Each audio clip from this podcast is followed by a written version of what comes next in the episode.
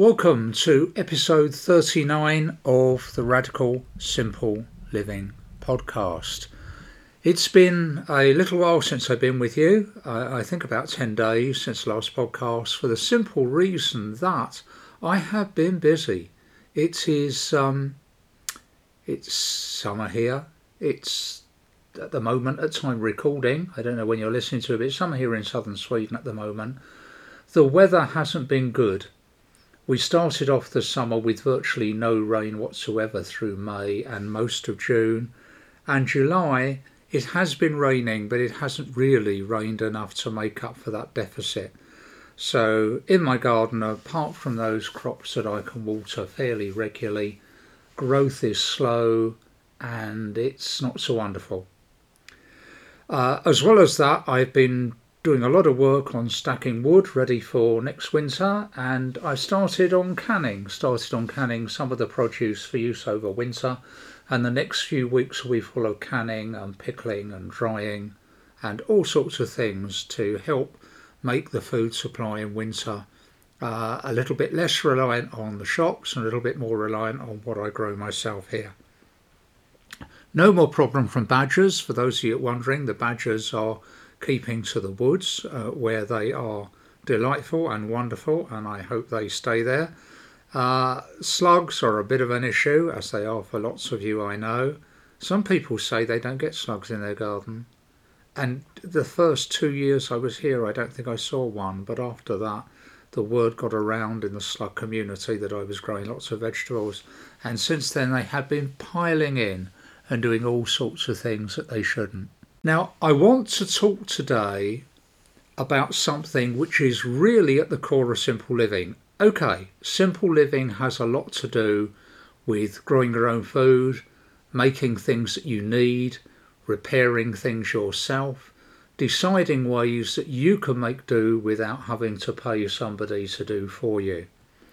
And uh, that's the philosophy I basically follow that the less money you spend, the less money you need to live on, and the less money you need to live on, the easier your life becomes. When I say easy, it doesn't mean it's not a hard job being as self sufficient as you can, but uh, there are great rewards to that self sufficiency, and those rewards are good and rich. Hard work gets good results. But another very important aspect of simple living is to look after the things you've got. One of the things about modern life which is perhaps most regrettable is its disposable nature. People buy things with the idea that, oh, I'll, I'll, use this for a couple of years and then it'll break down and I'll throw it away and get another one. And of course, this is a joy to manufacturing industry because it means that your fancy tin opener uh, will run for a couple of years and then will break and then you'll be rushing back to buy another one. And like it or not, a lot of manufacturers make things very difficult to repair yourself. And that's getting worse. One of the reasons it's getting worse is once upon a time to mend something like a washing machine, all you needed is maybe some sort of idea of what the problem was a screwdriver, a spanner, a bucket and mop in case it went wrong, and you could set to work and see what you could do. It was fairly easy to get spare parts I'm talking maybe 10, 15, 20 years ago and longer. And given those spare parts, you could, with a reasonable amount of competence, you could repair your washing machine. Now things are different because your washing machine is probably got a computer console in it. It has probably got a little bit of electronic circuitry on a board, and if something goes wrong with it, you get a code number coming up and the only way you can solve that code number usually is for somebody to come with a computer, laptop, and plug it into your washing machine and say, Oh, I see what the problem is here. And then they'll probably rip out a bit of electronics and replace it, send you the bill, and you're left not really knowing what went wrong with your washing machine, if you did anything wrong or if it just happened. You have no better idea of what to do next time than to call the person in again to see if they can repair it again and face another bill. And the manufacturer knows that after receiving two or three of these bills, you're going to come to the conclusion it's a lot easier to dump your washing machine and buy a new one. And that, okay, is great news for washing machine manufacturers, but it's wrecking the planet. If you take a, a trip to your town dump, um, town dumps are usually recycling sites, so all of us need to visit them occasionally. You will see piled up washing machines and by the look, most of them aren't more than about four or five years old. They've gone wrong, and people have simply replaced them because it's too much trouble to repair them. Now, this is bad news. It's bad news for the planet, it's bad news for your pocket, it's bad news for those people that used to exist by selling um, uh, repair supplies for washing machines or those small operators that used to offer a very good service of coming round and repairing any brand of washing machine. It's now high tech. And high tech is bad news because we can't look after it properly. One of the ways you can look after your washing machine, of course, is by reading the instruction booklet. Now, if you're anything like me, instruction booklets are often left behind in the box when you've put the washing machine in place and plumbed it in, and you then file them away and never even look at them. But if you do read your instruction booklet, it will have something about care of your washing machine. It will tell you what the maximum load is. It will tell you how to run it. It will tell you simple cleaning things you can do. It will give you all kinds of advice that could help keep your washing machine running longer. And that's what we want to talk about today we want to talk about how to look after things as a way of extending their lives, as a way of making sure that we don't have to throw things away and buy new things. Because if we want to escape the rat race, the rat race can become a conveyor belt of replacing your appliances. And as most appliances, most household appliances tend to have a lifespan about five years, if you've ever moved into a new house and bought all new appliances, you can look forward to every five years all of them going wrong together and having to replace them. So, looking after things helps. It's not just electrical appliances, it's other things like phones, for instance, mobile phones, cell phones if you're in the States. Um, I'm, I'm not proud of this, but I will mention it. I have never, ever, I, well, I say never, ever, once in about 1980, have I had a new cell phone. I've always used a cell phone that has belonged to another family member and they've, you know, chosen to update or been given the opportunity and I've managed to be passed it on. And that does me fine because I work around the house. I don't actually need a cell phone for anything other than making the occasional phone call and uh, if I'm working way up the garden, it can alert me if somebody's trying to contact me. But I never buy a new one. I always have old ones, and I try to look after them. I try when I get some cell phone that somebody else has been using for some years, I try to make sure that I get a not a fancy case but a protective case. I work in the garden a lot. That means there's a chance that the case will get wet, there's a chance that dust and whatever will get into the sockets and so I need a sort of case that covers up the sockets and keeps the screen clear and is waterproof and that way I can get my phone for working for five, six, seven, eight, maybe nine years and by that time somebody else has got one they don't want and they can pass on to me. Saves me a lot of money over time.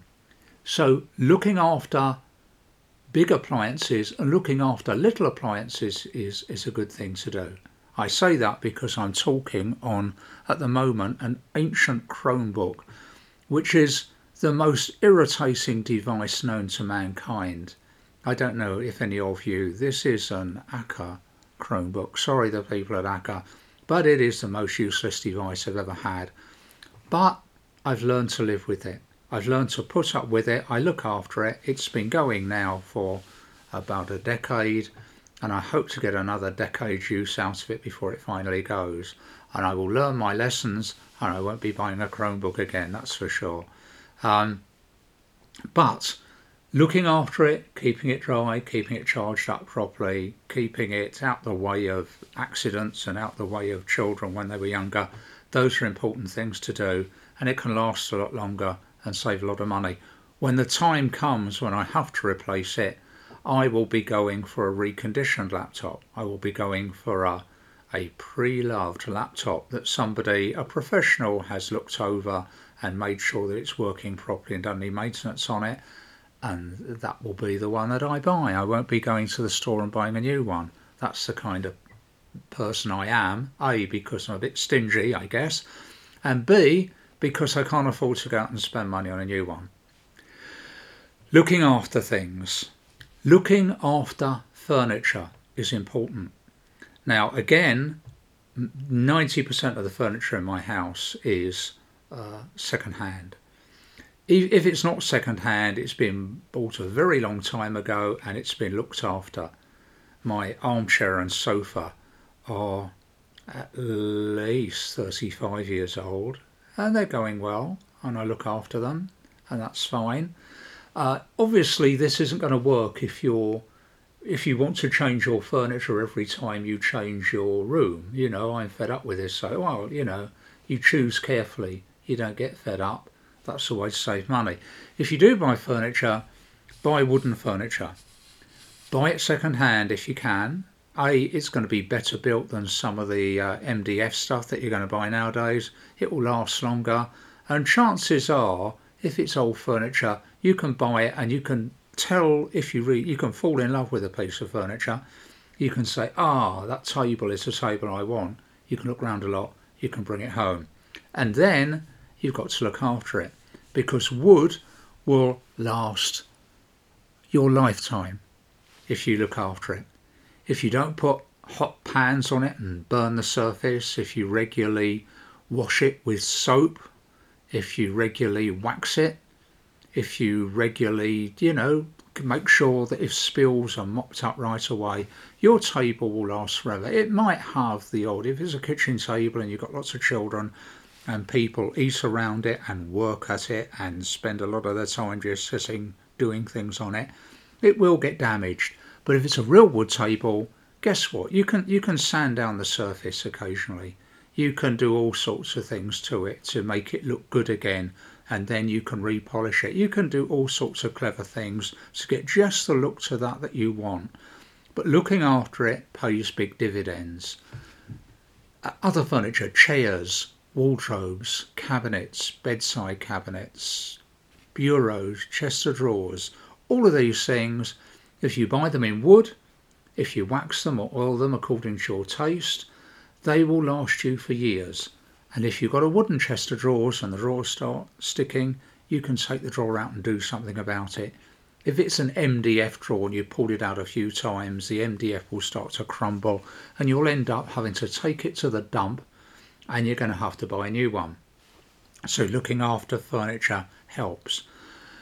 Clothing, looking after clothing helps. The main the main reason people throw clothing away is either because it's gone out of fashion, what they're wearing, or because they've changed size, they've gone down in size, or I'm afraid more likely they've gone up in size and they have to get rid of their clothing. And if you get rid of clothing, get rid of it to a charity, either so it can be sold for money for the charity and somebody can get some use out of it, or if it's past that because the fibres can be extracted and recycled from it.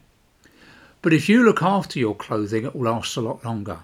And one of the things you can do, one of the things that uh, you know I've made the difference a lot of times between simplicity and minimalism and a minimalist will have their house and they will have two pairs of trousers and three shirts or something like that. I don't. I have more than that because I buy it second hand and uh, I like to rotate my clothing so it doesn't get worn too much if it goes in the wash. If you've got three shirts and they're always in the wash, they won't last long. If you've got 10 shirts and there's some in the wash and some in the cupboard and some on your back, they're going to last a lot longer. Natural fibres look good as they get older. You know, who wants to go around wearing a brand new look pair of jeans, that sort of dark, people do, that dark blue colour with all the copper rivets all coppery coloured and they're so stiff that you have to walk like you're a sort of artificial intelligence person. Most people like their jeans when they're a bit worn, they're a bit faded, the colour has shed. That's why we love them so much. Cotton, wool, linen cloth, our cloth, the more you wash it, the nicer it gets. But wash it carefully. Choose your colours to wash together carefully. Don't wash your blue jeans and your black jeans. That's terrible. Have a you know have an appropriate colour wash. Look after it. If it needs repairing, repair it. Stitch in time saves nine, as my mother used to say. It really does. If you look at your things when you're caring for them and you notice little holes are coming, stitch them up and you can stitch up in all sorts of ways. If you, you may not be wonderful at needlework, I don't claim to be. I can sew a seam, I can sew on buttons, I can darn, I can repair. I can't make anything. I, that's just beyond me. I have great admiration for people that can, but I'm not one of them. By repairing your clothes, you extend their life.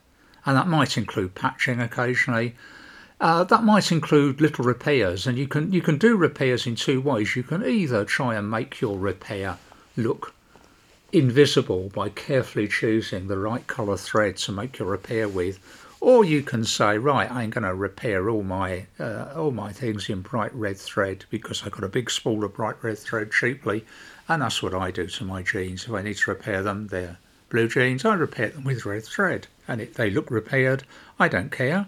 If somebody says, hey, that man over there has repaired his jeans, I'm proud of that. I don't need to worry about it. I don't have any uh, status attached to not wearing repaired jeans. I don't mind. Same goes with shirts, same goes with sweaters. You can darn them, you can repair them. Obviously, you might want to keep your best things when you have to go out in public, when you're working around the house, when you're relaxing at home, when you're working in the garden or on the farm. You wear what you want to wear and if it's old and worn, then it's old and worn. Nothing to be ashamed of in that. So, looking after your clothing is good. Looking after shoes is important. Now, you will obviously make some sort of moral decision as whether you want to wear leather shoes or whether you want to wear synthetic shoes. It's a bit of a minefield, to be honest. You might choose to wear synthetic shoes because you don't want to use animal products, but then you're faced with a bit of a moral dilemma because those synthetic shoes uh, may take thousands of years to break down in the soil. They may be there for your distant relatives to dig up in archaeology digs at some point in the future. If you wear leather shoes, the leather will break down in about a hundred years and will be gone. And it will break down into fairly natural components too. So I'm not going to tell you what decisions to make on that front. You make your own, but decide what, what is uh, environmentally sustainable and what is going to be long lasting. And then you've got to take care of your shoes. Now, that might mean if they're leather shoes dubbing, if they're um, canvas shoes occasionally, you know, using one of those canvas shoe cleaners on them. But whatever you do, do it and make sure you're looking after them. Do find a good shoe repairer. In UK, they're called cobblers. Um, I know a cobbler is something you eat in some parts of the world, but in, in the UK, a cobbler is someone who will repair your shoes. If you can find a good cobbler close to you, if you have a comfortable pair of shoes and they need repairing, you will find that they have a multitude of ways of repairing shoes and making them last a lot longer. And usually that's fairly cheap. It's one of those things in Sweden because it's encouraged for people to repair that you actually get a little tax rebate if you go and uh, get your shoes repaired. Doesn't add up to much, but it's some of the labour costs you get back as a way of encouraging people to repair shoes rather than throw them away. Shoes can last a long time. I'm wearing a pair of, oh, must be 25, maybe 27 year old uh, boots today. They are disintegrating. Not the soles and not the tops, but the stitching has gone and it has been repaired, and now the leather is tearing where the stitching goes. So they're probably going to not be much use in the future. But you know, there there we go. They've served me well. Um, I'm happy with them. Now, as well as looking after things, we've also got to look after plants in our garden. We've got to make sure that if we have long term plants that we look after them. I've had to rationalise my watering this year and I've discovered I can't water everything, so I've had to look after those plants which have some perennial nature. Fruit trees that I've made an investment in, fruit bushes, flowering shrubs, uh, long term uh, uh, herbs that are growing in the garden, uh, perennial vegetables. Those are the ones that always get looked after better. Because if a whole row of turnip seedlings go, it can't be helped. But if your apple trees die, then you've got major problems. So look after your plants carefully. House plants included. If you've got house plants, find out how to look after them. Do your best. And if you fail miserably year after year, maybe house plants aren't for you. Maybe your house is too cold in winter. Maybe your house is too hot. Maybe your house is too dry. Maybe you just don't water them enough. Maybe you don't repot them enough. But, you know, uh, after a time, just think, well, this isn't working for me. Let's stop the process. Animals need to be looked after. Now, some of you listeners out there have uh, animals that you, you, you keep for food. You might keep them for milk production. You might keep them for egg production and meat production you know the importance of looking after them, of giving them a good life, and making sure that they don't suffer in any part of the process you're operating. Those of us that keep pet animals have a real duty to make sure their needs come first. When you get up in the morning, look after your pets first, unless you've got a young baby who obviously isn't going to allow you to do that. But they can't get their own food, they can't look after themselves in a way that you know you have a duty of responsibility to make sure you look after them really well. And that doesn't mean mollycoddling them. That doesn't mean keeping your cat at home sitting on a silken cushion and occasionally feeding them morsels of smoked salmon or something. It means let your pet live a good, happy life, the kind of life that they would want, but make sure you're there to look after them wherever you can. Now, you also have to look after your family. You have to look after your children. You have to look after your partner if you have one. You have to look after yourself. And uh, I'm going to tell you a little story of something that happened to me not long ago, about eight days ago. One of my cats went missing. Now, I've got four cats, and three of them do go missing on occasions. One of them got locked in the cellar this week, and one of them went on a three day expedition. But one of the cats I've got, whose name is Ruskin, is a very good, kind cat. All the other cats love him, all the humans in the house love him because he's so good. He likes to live outside. He spends most of his time in summer outside and most of his time in winter inside, lying by the fire and occasionally getting up to do those things that cats do. But he went missing, and he'd been missing for about three days, and I was looking everywhere for him. And then on one day we had a bit of a an incredible wind and torrential rain. It was one of the two real rainstorms we've had this year. And he normally comes rushing home. If a drop of rain falls from the sky, he comes rushing home. And this time he didn't. And the rain was strong. And cats also don't like wind. They it drives them crazy. And any cat owners out there will know this. They run up trees and do all sorts of crazy things when the rain is about. So what I had to do was to go and look for him. And I got up in the morning, see if he'd come home overnight. He hadn't. Uh, I couldn't tell if he'd been eating food or not because there was food out which his brother may have eaten or a, a, another cat from the neighbourhood might have come and helped themselves to illicitly, I might add. So I had to go and look for him. And it was raining heavily. And I went out and I went right down the logging trail into the woods near, uh, near my house at the back. I went right the way up to the logging trail to the top where the logging lorries turn round and come back again. I called his name I made nice cat noises. I looked everywhere. I looked in uh, holes and crevices and ditches. I looked behind trees. I looked way into the hillside, to see if I could see him. I couldn't. I came home. I stood outside and I called his name five or six times I came indoors to make a cup of tea. I made the tea and put it on the kitchen table and then went out again to see if he'd come to my recent call in case he was coming a long way away. I was walking across the deck to where there are three steps leading down to the lower deck, and before I knew it, I had fallen. I'd slipped on the wet because it hadn't rained for some time. The top step was very wet. I fell. I say I fell, it all happened so quickly I didn't know. One minute I was standing on the top of the steps and I was looking in the distance to see if I could see Ruskin the cat. And the next minute, I was in the worst pain I've ever had in my life. I've been around for a long time and I've not had pain like this before. I was on my back on the steps, which meant the three edges of the wooden steps had each made contact with my back in different places. One of them had got me right across the lower back. One of them had got me across the middle of my spine, just below the rib cage, and the other one had caught me bang in the middle of my rib cage. It was intense pain. It was the only time in my life I've actually cried out in pain. I yelped. I didn't know what had happened. I couldn't put the sequence of things together to work out exactly what had taken place.